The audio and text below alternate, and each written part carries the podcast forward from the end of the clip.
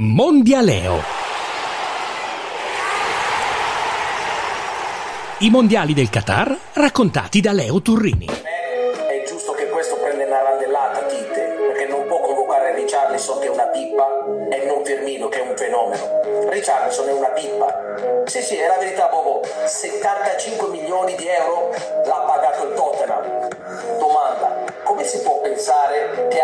a disposizione il Firmino che quest'anno si è ripreso alla grande, sta facendo molto bene?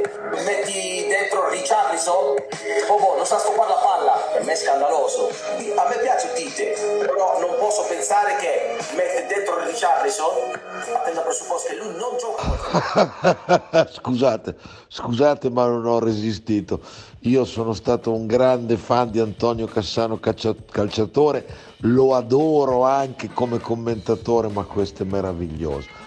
Il giocatore del Brasile, Richarlison, ha segnato due gol contro la Serbia, il secondo soprattutto fantastico, uno dei più belli nella storia della Coppa del Mondo. Ebbene, secondo il nostro Fantantonio, manco doveva essere convocato per il Mondiale.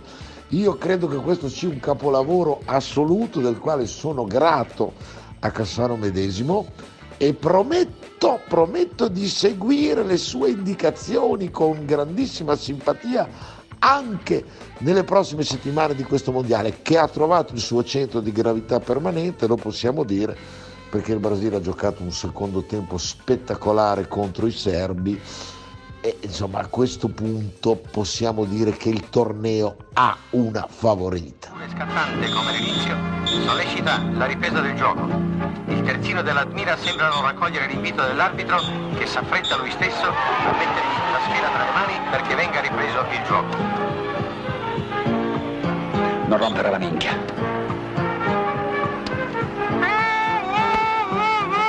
Il recupero concesso dall'arbitro appare a tutti veramente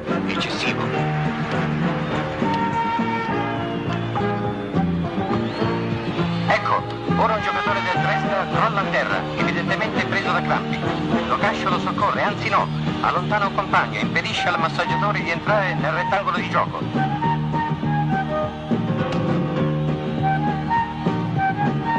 Ora anche il pubblico fa notare con gesti e grida all'arbitro Locascio che siamo giunti al 97 minuto.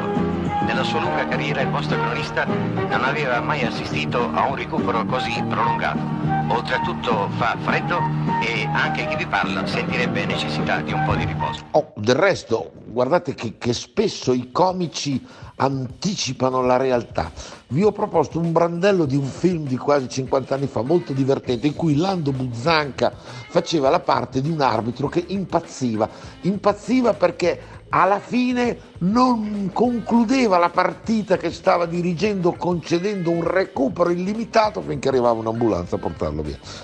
Ora, eh, l'elemento nuovo, diciamo così, di questo mondiale in Qatar sono proprio questi recuperi eterni che vengono concessi in tutte le partite, anche nel secondo tempo di Brasile-Serbia, sette minuti di recupero. Io credo che la FIFA avrebbe fatto meglio ad anticipare questa innovazione, a spiegarla, però lo considero un passo sulla strada giusta. Il calcio deve arrivare al tempo effettivo, come nel basket e in altre discipline.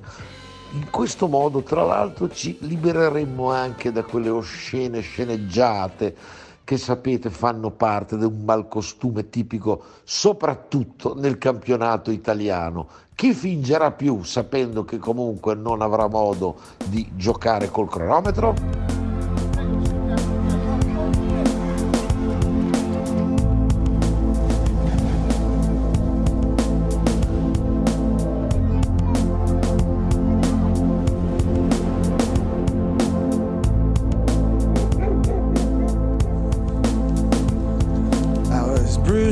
Battered, I couldn't tell what I felt. I was unrecognizable to myself.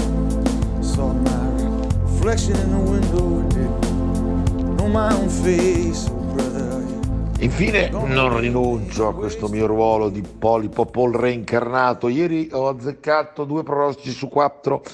Adesso cominciano le partite della seconda giornata in onore della dichiarazione di indipendenza, Filadelfia, eccetera, gli Stati Uniti proveranno a fermare l'Inghilterra ma non ci riusciranno, il Galles batterà gli eroici iraniani e le altre due partite vedranno la vittoria del Senegal e poi me ne manca una e dell'Olanda e ci ritroviamo poi per fare i conti quando conosceremo davvero i risultati.